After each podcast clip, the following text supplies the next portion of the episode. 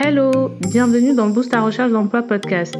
Je suis Vanessa Choubia, ingénieure chimiste de formation. Je travaille actuellement dans l'industrie cosmétique. Je suis également entrepreneur social. Boost à recherche d'emploi est un rendez-vous mensuel pour discuter en toute simplicité des stratégies de recherche d'emploi. À chaque épisode, les invités en toute humilité nous feront découvrir leur métier et les moyens qu'ils ont utilisés pour intégrer le milieu professionnel.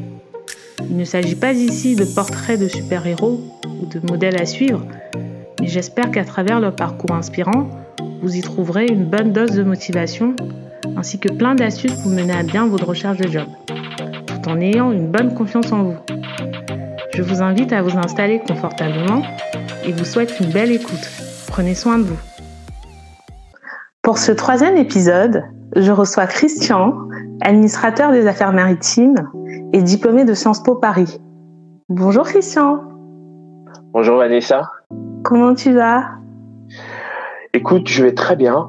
Euh, je suis ravi d'être sur ta chaîne euh, qui parle d'insertion dans le monde professionnel, euh, de voilà, de, de, formation professionnelle aussi, de formation académique.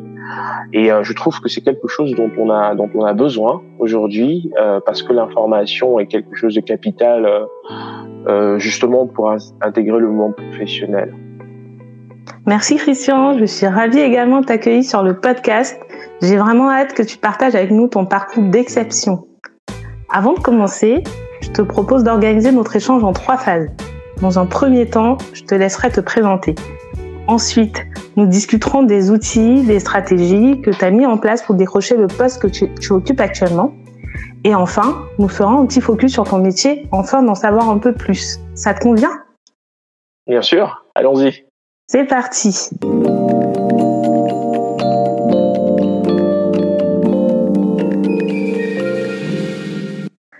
Peux-tu te présenter à nos auditeurs? Euh, je m'appelle Christian, j'ai 28 euh, ans. Euh, euh, académiquement, je suis diplômé de Sciences Po Paris. J'ai d'abord fait un bachelor au niveau licence à Sciences Po Paris. il a duré trois ans. Ensuite, j'ai fait un diplôme d'économie à Sciences Po Paris également. je suis aussi titulaire d'une licence de droit à l'université Paris 1 Panthéon-Sorbonne et aussi d'un master de droit en droit de la mer et et euh, activité maritime et océanique que j'ai eu euh, juste cette année là euh, en plein Covid-19 à l'université de Nantes. Mais je, je suis aussi diplômé de, de l'école nationale d'administration et de sécurité de la mer, école de la fonction publique qui qui m'a formé justement pour mon métier d'administrateur des affaires maritimes. Waouh, très impressionnant. Je suis très admirative de ton parcours éclectique. Tu as sûrement dû faire preuve de beaucoup de détermination, de travail pour en arriver là. D'ailleurs, pourrais-tu nous dire quels sont les éléments qui t'ont conduit, motivé à faire tous ces choix? Les éléments qui m'ont conduit et motivé euh, pour faire tous, à faire tous ces choix. Euh, premièrement, euh, euh, j'avais pris conscience hein, des, euh, des Sciences Po hein, dans ma formation académique qu'il fallait, dans le monde de plus en plus complexe d'aujourd'hui, euh, il fallait avoir vraiment, euh, au niveau académique, euh, avoir un éclectisme, un éclectisme académique. Donc, maximiser le, nombre de formations qu'on pouvait faire, dans la mesure où le monde devient de plus en plus complexe et les savoirs deviennent de plus en plus obsolètes aussi, et que pour euh, maintenir son employabilité dans les années à venir, il faudrait justement avoir euh, plusieurs euh, fondamentaux académiques dès le début. c'est vrai effectivement qu'aujourd'hui et demain encore plus, il y aura de moins en moins de, de, de, enfin de linéarité des parcours professionnels et, et, et, que voilà, il, faut se former parce que demain on est on est on est dans nos dans les 20 prochaines années, euh, on n'aura sans doute pas la même carrière que que, celle qu'on a aujourd'hui. Donc euh, et on aura peut-être plusieurs carrières même. Donc il faut il fallait se former. Donc c'est pour ça que je, me suis formé, que j'ai j'ai essayé d'avoir tout tout euh, voilà ce, ce, ce parcours académique euh, important aussi dans la mesure où euh, le, le, monde est de plus en plus complexe en fait. Donc euh, pour avoir une lecture globale et la plus fidèle des choses possibles, il faut le plus on est formé, le mieux on peut apporter une lecture euh, qui colle le plus près de la réalité. Tout à fait. Je, je partage ton avis sur le fait que, que, plus on diversifie euh, les savoirs académiques euh, professionnels, plus on se crée des opportunités et une plus-value sur le marché de l'emploi. Euh, toutefois, à, à l'heure où la plupart des entreprises valorisent l'expertise, euh, dans une époque où la société a tendance à coller des étiquettes et à mettre des gens dans des cases, quel est ton avis sur le fait d'être hyper spécialisé ou alors d'être polyvalent? Bah, écoute, euh, mon avis, c'est que il faut avoir une, une, une, expertise, il faut être spécialisé. Mais je pense que c'est vrai, hein, c'est d'ailleurs mon cas, j'ai aussi développé une expertise dans le monde maritime en étant administrateur des affaires maritimes. Mais je pense qu'il ne faut pas, il faut jamais renoncer à sa polyvalence. Euh, parce que euh, plus que jamais on a besoin de personnes polyvalentes en fait. C'est ce que je disais vraiment dans le monde de plus en plus complexe. La raison est encore la même, c'est-à-dire euh, il y, y a cette obsolescence des, des compétences. Euh, dans les entreprises, ça peut se comprendre, mais les entreprises aujourd'hui euh, recherchent aussi des personnes qui, euh, qui ont des formations à haute valeur ajoutée, puisque la technologie vient justement dépasser les compétences de, des personnes euh, qui, euh, qui sont assez sommaires. Euh, et donc ces personnes, ou ces, ces métiers ont, ont, vocation à disparaître, pour notamment être remplacés par des machines. Et en, en revanche, les métiers qui, qui sont très complexes, où il, faut avoir une capacité de réflexion, de raisonnement, il faut faire des liens, là, il faut garder de la polyvalence. Et là, les entreprises restent friandes de ce genre de, de, de compétences et euh, elles le demanderont toujours. C'est une question d'adaptabilité des compétences et des savoirs. J'aimerais rajouter qu'aujourd'hui, de toutes les, les façons, euh, la plupart d'entre nous et même les générations à venir seront appelés à mener plusieurs carrières dans, dans la vie.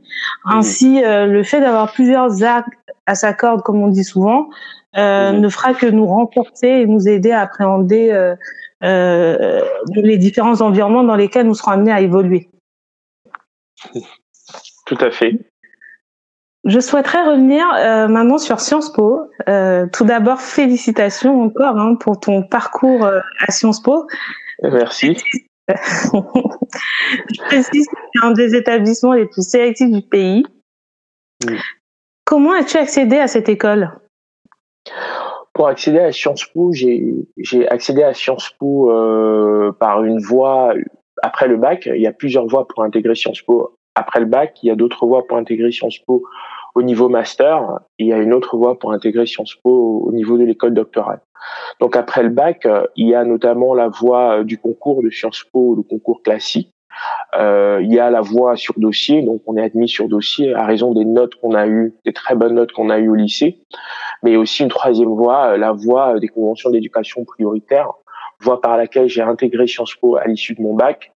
Euh, j'ai dû pour ça, c'est aussi en concours, donc passer en concours, à faire une note sur dossier, euh, aller euh, à un entretien oral et faire aussi valoir mon parcours académique et mes notes académiques au niveau du lycée.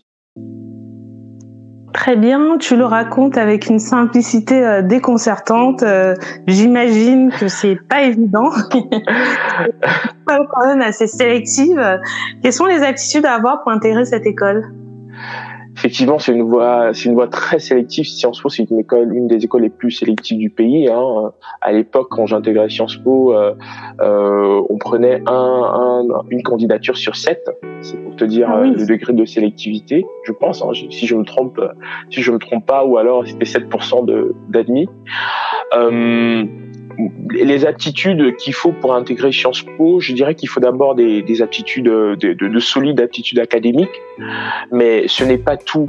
Ça ne suffit pas pour intégrer Sciences Po. Pour intégrer Sciences Po, il faut aussi euh, démontrer qu'on est capable de s'intéresser à la vie de la cité, de la société, qu'on est capable d'avoir des engagements associatifs, qu'on est capable de ne pas être un robot, une machine euh, qui sait faire les choses parfaitement mais qu'on est aussi capable d'articuler euh, ses connaissances, qu'on est capable d'avoir une vraie réflexion, une vraie, une, une, certaine vision sur le monde, qu'on est capable de s'engager, euh, qu'on est capable de s'engager auprès des autres, d'avoir de l'empathie euh, et, et, et euh, d'avoir de la motivation, de la détermination. Quoi. Donc Sciences Po, euh, pour décomplexer un peu les auditeurs, ne cherche pas des, des personnes avec des têtes bien pleines, mais avec des têtes bien faites c'est-à-dire des personnes qui, vraiment ont cette curiosité, qui vraiment ont toujours envie d'aller au-delà de, ce qu'elles perçoivent et, qui voilà ont une capacité de raisonnement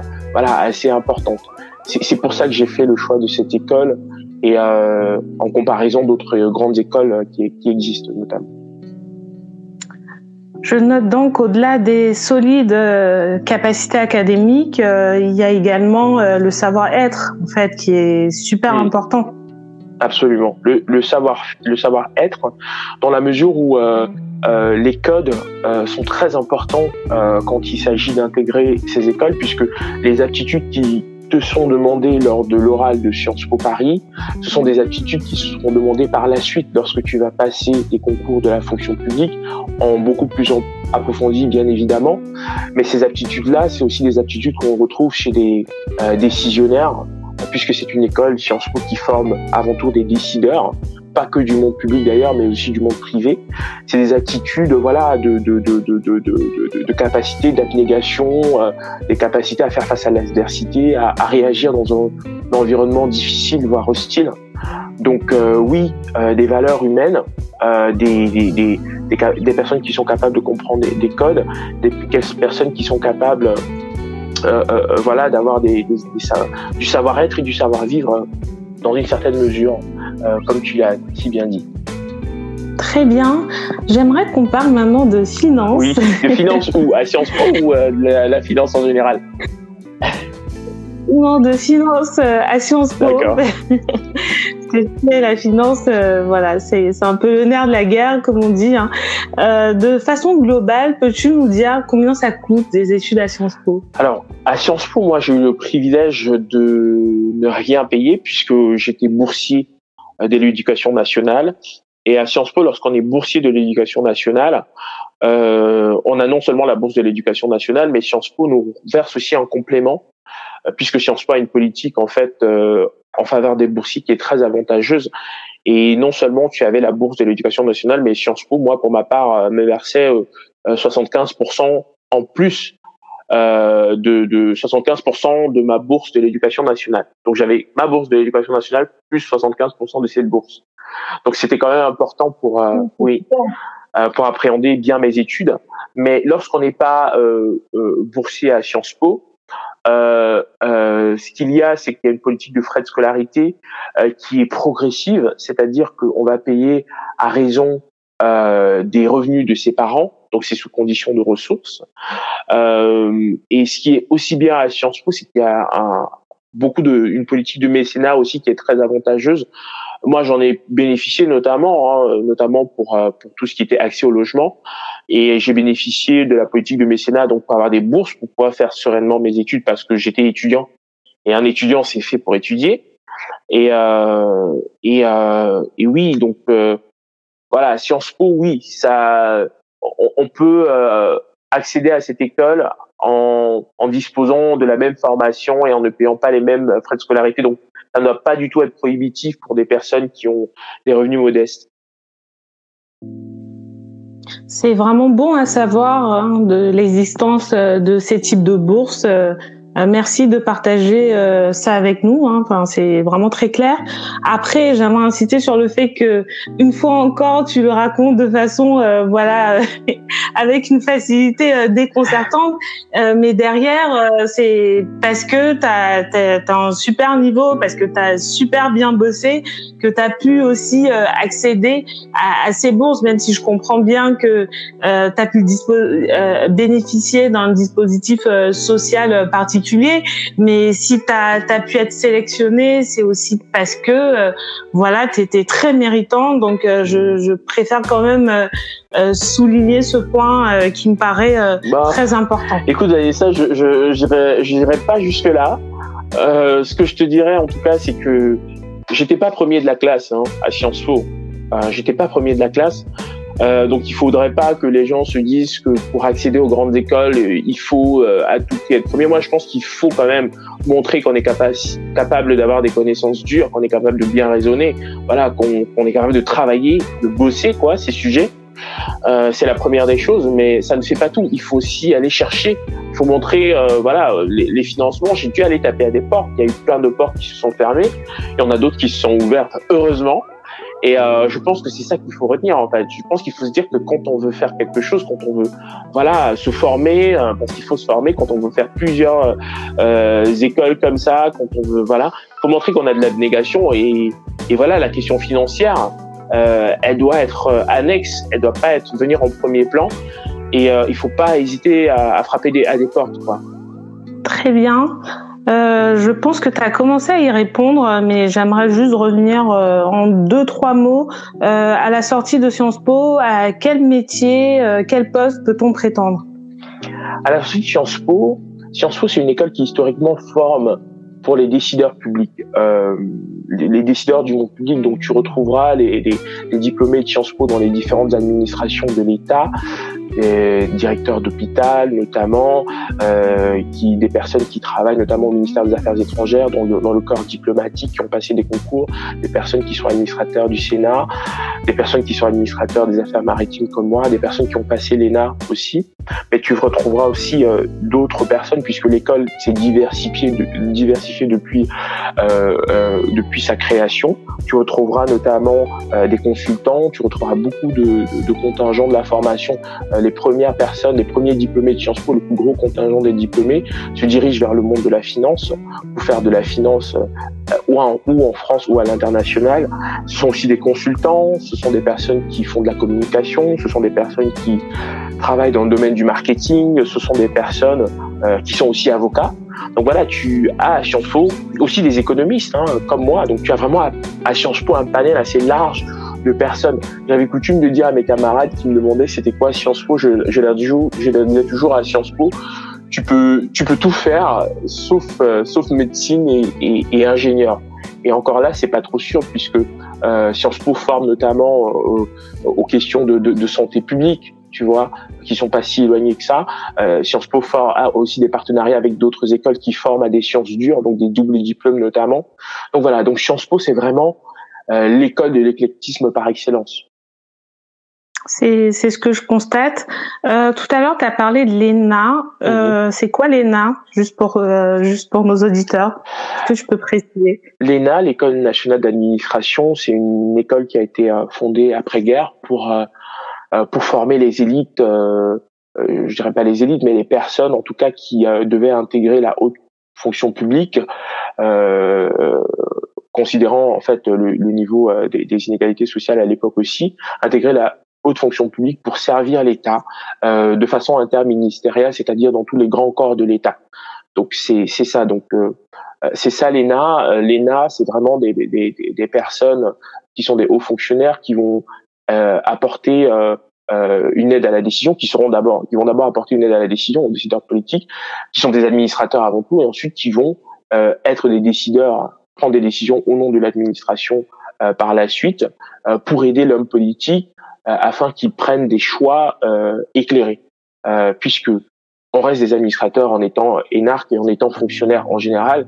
Et euh, comme on vit dans une démocratie, les personnes qui prennent des décisions, in fine, c'est les personnes qui ont euh, la légitimité du peuple et donc qui sont élues par la démocratie. Euh, à présent, euh, je te propose de, de, passer à la deuxième phase de notre entretien et euh, d'échanger sur ton parcours professionnel et euh, les astuces, euh, les, les, clés, les stratégies que tu as mises en place pour décrocher ton, ton emploi. Mmh.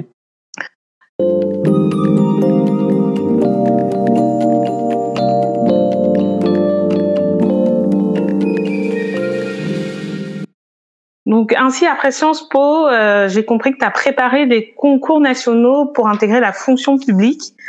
Avant d'aborder les stratégies que tu as utilisées pour y arriver, j'aimerais juste souligner que tu fais partie de ces rares personnes que je rencontre actuellement et qui se destinent à la fonction publique.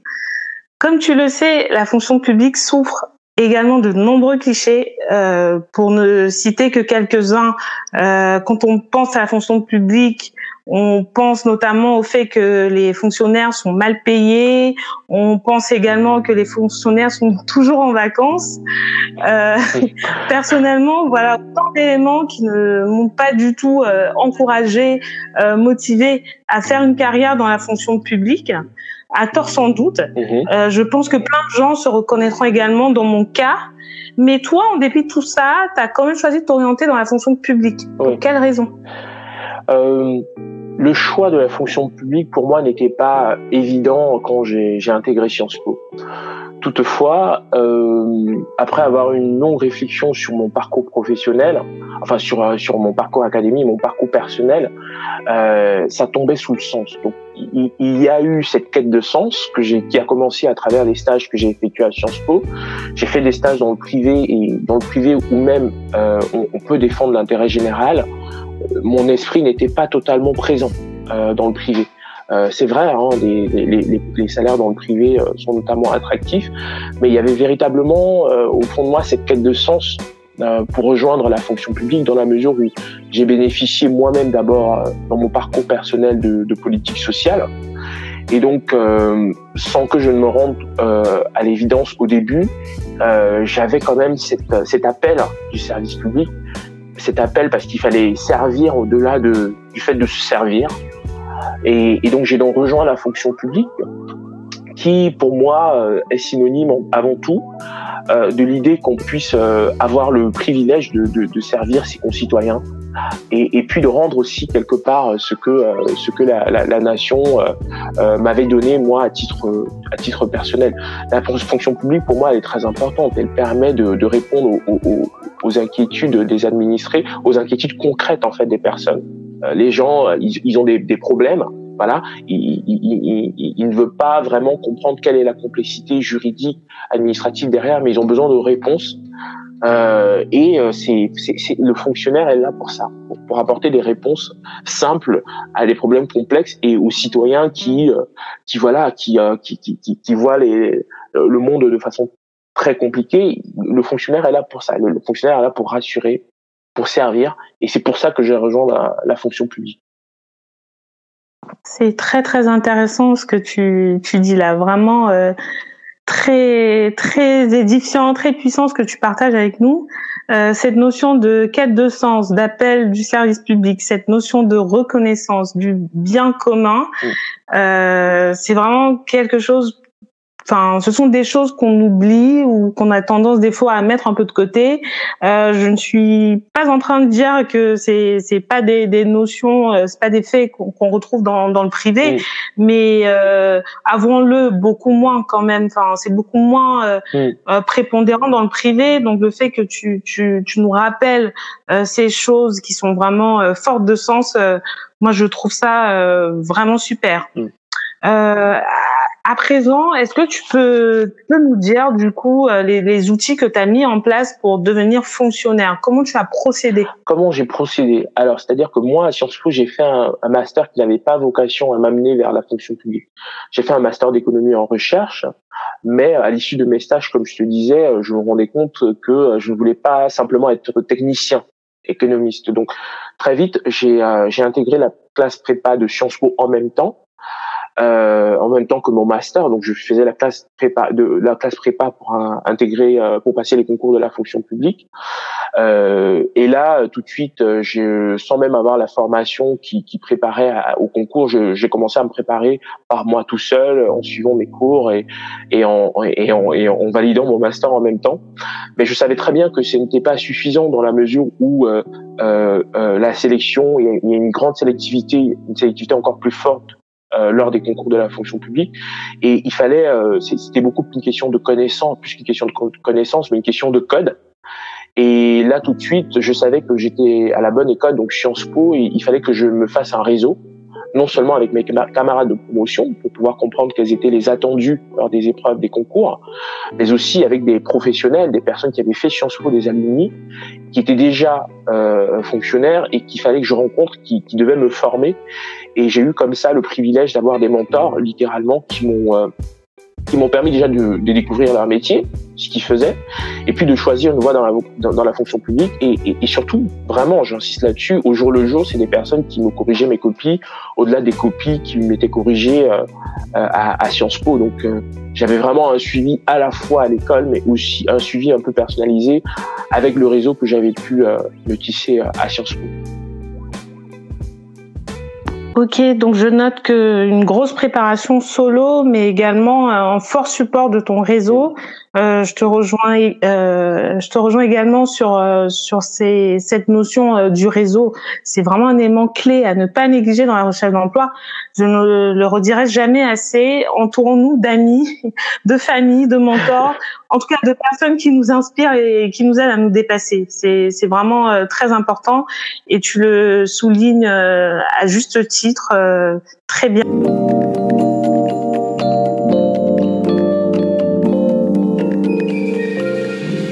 À présent, euh, j'aimerais bien qu'on parle euh, du coup de ton métier. Donc, on rentre justement dans cette troisième phase euh, de notre discussion et on parle de ton métier d'administrateur des affaires maritimes. En quelques mots, en quoi ça consiste? Alors, l'administrateur des affaires maritimes, c'est l'équivalent de l'administrateur civil qui, qui sort de l'ENA. Il va s'occuper des affaires de la mer au même titre que l'administrateur civil de l'ENA s'occupe des affaires de la terre. Il va procéder notamment à l'enregistrement euh, des navires. Il va donner les autorisations de pêche pour les pêcheurs qui sont euh, des administrés euh, qui, dont il doit s'occuper. Il doit travailler avec le préfet pour, pour participer au sauvetage en mer ou à encore à l'assistance des navires. il doit négocier, y compris avec l'Union européenne pour les organisations pêcheurs, des quotas de pêche, puisque les, euh, la, pêche dans l'Union européenne se fait euh, par quota pour certaines euh, espèces. C'est vraiment cet administrateur qui va vraiment gérer tous les aspects de la mer, de l'immatriculation des navires, de la gestion de l'aspect social des marins. embarqués, de la sécurité des navires. C'est ça un administrateur des affaires maritimes. Et pourquoi avoir choisi le domaine de la mer? Est-ce que c'est une passion que tu nourris euh, pour la mer euh? Pas du tout, pas du tout. Euh, je ne connaissais euh, je connaissais très peu la mer, pour être honnête, Vanessa. Je connaissais la mer pour le, le surf, je connaissais la mer pour la plongée sous-marine que j'adorais euh, lors des colonies de vacances. Et, et ce qui s'est passé, c'est que j'ai rencontré moi à Sciences Po euh, euh, des amis d'abord qui, qui, voilà, qui avaient le, la chance de, de, connaître plus la mer que moi, qui connaissaient aussi le concours euh, des, des, administrateurs des affaires maritimes que je ne connaissais pas, qui m'ont qui m'ont euh, motivé à m'inscrire au concours. Et j'ai voilà, c'est une des grandes forces de, la fonction publique. J'ai découvert la mer grâce à la fonction publique, grâce au service public. J'ai compris qu'il y avait un véritable enjeu, un véritable intérêt général pour ces questions euh, maritimes. Je connaissais pas du tout la mer, et, justement, c'est que euh, c'est ça les joies du service public en fait, c'est que euh, euh, euh le, le, le euh, le, j'ai, voilà, eu un accès privilégié. je suis allé vraiment euh, au concours en me disant, je vais être honnête envers moi-même. J'ai été honnête en disant que je ne connais pas, pas ce domaine, mais que j'avais tout à apprendre. J'avais vraiment tout à apprendre et, et j'apprends. Je vais sans doute encore apprendre. Et c'est pour ça que j'ai rejoint euh, le monde de la mer parce qu'il y a des vrais enjeux, notamment des enjeux écologiques, euh, des, enjeux de durabilité de la ressource, des enjeux économiques, des enjeux sociaux des enjeux environnementaux. Donc voilà, c'est pour ça que j'ai rejoint euh, euh, ce domaine-là. C'est clair. D'ailleurs, tu as, répondu euh, à une de mes questions parce que je voulais savoir aujourd'hui quels étaient les gros enjeux liés au domaine maritime. Donc, tu y as déjà répondu. Je vais terminer euh, cet échange, euh, du coup, Christian, par euh, te poser euh, une question. quelle œuvre, quelle œuvre d'art t'a inspiré ces dernières années et pourquoi? L'œuvre d'art qui m'a inspiré ces dernières années, c'est une œuvre qui pour moi est très emblématique de, de, en pleine époque coloniale, hein, puisque elle, elle raconte l'épopée de la marine coloniale française qui se rend au Sénégal à l'époque et euh, le navire euh, de, de, de, cette marine, de, de du, capitaine de l'époque, va chavirer, va, va sombrer dans les fonds. Et euh, la morale de l'époque, c'est que justement, on est dans une période coloniale. La, la, la, morale de, de, de, de cette œuvre, c'est que dans, il y a un chaos en fait qui entoure qui entoure l'œuvre, chaos manifesté par des personnes qui, des survivants du navire qui se réfugient sur un radeau. Euh, on voit les, vraiment des personnes agonisantes, donc ça, ça renvoie vraiment à l'idée de la souffrance, ça renvoie à la mort, à l'idée de la mort sur le navire. Euh, ça renvoie au cannibalisme qui a eu, euh, euh qui, qui, a été relaté. Hein, c'est tiré d'histoires vraies, de faits réels, cette histoire-là.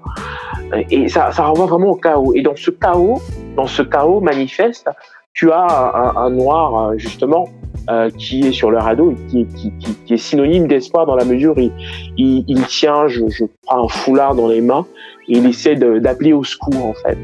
Et pour moi, cette œuvre, euh, je l'ai découvert euh, euh, euh lorsque je préparais les concours et elle est vraiment riche d'enseignements pour moi parce que euh, c'était des périodes très difficiles, hein, tu l'as dit, de, de, de, de, justement de faire ses preuves, de, passer tous ces concours. Voilà, c'est des épreuves très difficiles et, parfois même éreintantes.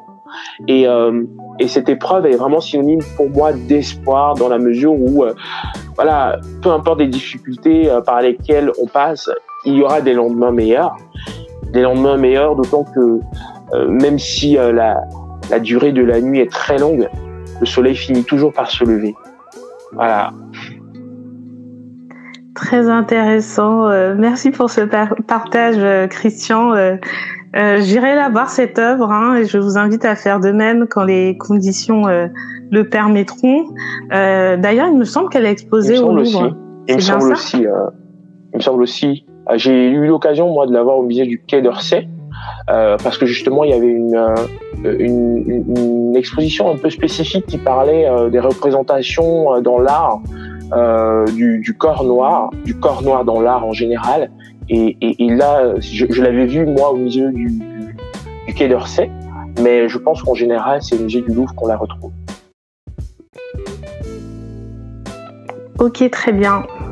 Euh, je souhaiterais terminer cet échange en reprenant quelques points clés que tu as partagés, qui, à mon sens, euh, sont déterminants lorsqu'on recherche euh, un emploi, que ce soit dans le privé ou même dans la fonction publique, ou même simplement pour gérer sa carrière tu as parlé vraiment d'avoir des solides attitudes euh, académiques, hein, c'est vraiment très très important. Euh, tu t'as raconté avec une facilité euh, déconcertante tout ce que tu as entrepris, mais derrière c'est vraiment beaucoup beaucoup de travail. J'aimerais inciter là-dessus. Tu as parlé euh, de la, la, curiosité. Euh, si t'en es, si arrivé là, c'est aussi parce que euh, tu es quelqu'un de curieux, que tu as cette soif d'apprendre. Et je pense que c'est important de toujours se remettre perpétuellement en question et euh, d'apprendre de nouvelles choses. Et pour ça, ça passe vraiment toujours par un esprit euh, un esprit curieux. Euh, tu as parlé euh, d'empathie, euh, c'est quelque chose qui, qui euh, à laquelle je suis très sensible, de motivation, de détermination. Tu as parlé de quête de sens, vraiment. Euh, je pense que dans toute action qu'on mène, faut vraiment que ce soit avec pour objectif de, de, de, de, répondre vraiment à une quête de sens. Enfin, pourquoi on fait les choses qu'est-ce qui nous motive, qu'est-ce qui nous nourrit en fait, qu'est-ce qui nous drive, euh, c'est très important. Euh, également, euh, voilà, tu parles de la paix du service public. Euh, ça, c'est quelque chose vraiment de de de nou pas pas pas de nouveau, je dirais pas de nouveau, mais voilà, c'est c'est quelque chose d'assez particulier et qui, à mon sens, méritait vraiment d'être d'être mise en lumière. Euh, je, je, te remercie beaucoup euh, de t'être prêté à cet exercice. Euh, je tenais à ce que tu partages ton parcours qui ouvre vraiment de nouvelles perspectives, qui rappelle une vision différente du travail tel que nous pouvons le concevoir de façon habituelle. J'ai beaucoup appris et j'espère que toutes les personnes euh, qui, qui, nous écoutent, qui vont nous écouter également, J'espère que ça suscitera de nouvelles vocations pour la fonction publique. Pourquoi pas aussi. En tout cas, en tout cas, tu es un bel ambassadeur euh, de la fonction publique. Je te dis à très bientôt. Merci Vanessa, je te remercie de m'avoir invité. À très bientôt. Si vous avez trouvé cet épisode euh, utile et intéressant, n'hésitez pas à le liker, le partager autour de vous et vous abonner à ma chaîne euh, Boost à recherche d'emploi podcast. Pour toute question, commentaire, n'hésitez pas à me contacter ou à me suivre sur mes différents réseaux, Instagram, Facebook, plus récemment LinkedIn. Je serai très ravie d'échanger avec vous. Portez-vous bien et à très vite.